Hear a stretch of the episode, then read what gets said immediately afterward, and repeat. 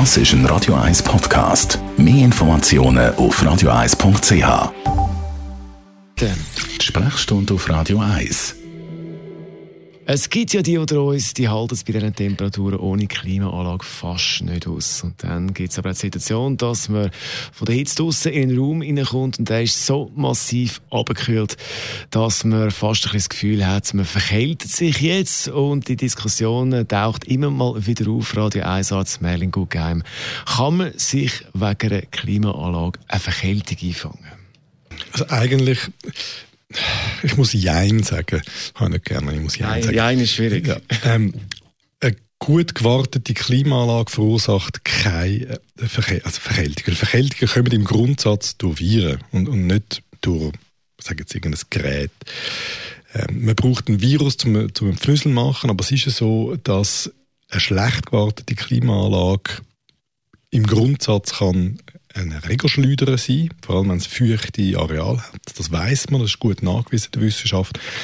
Und der nächste Punkt ist auch, dass die Luft, die aus der Klimaanlage kommt, halt auch Probleme kann machen Und das ist das Problem, weil sie zu kalt ist oder dass sie eben die Viren hat? Ja, also entweder, wenn sie schlecht gewartet ist, schleudern sie Viren umeinander. Darum gibt es ja immer wieder so Leute, die das abstopfen mit irgendwelchen Söcken und T-Shirts.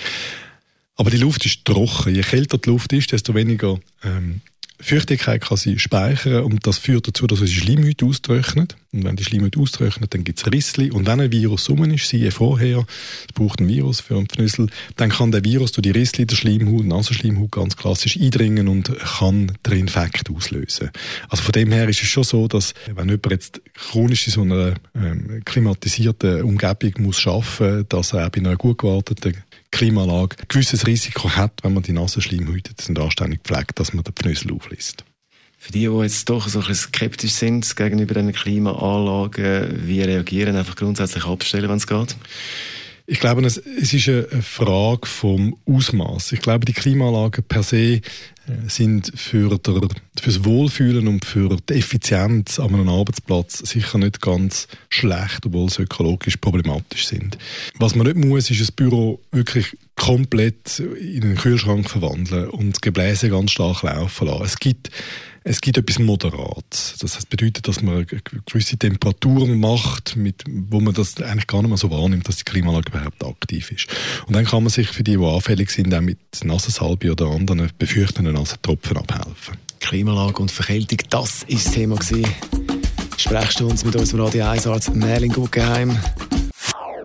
Das ist ein Radio 1 Podcast. Mehr Informationen auf radio1.ch.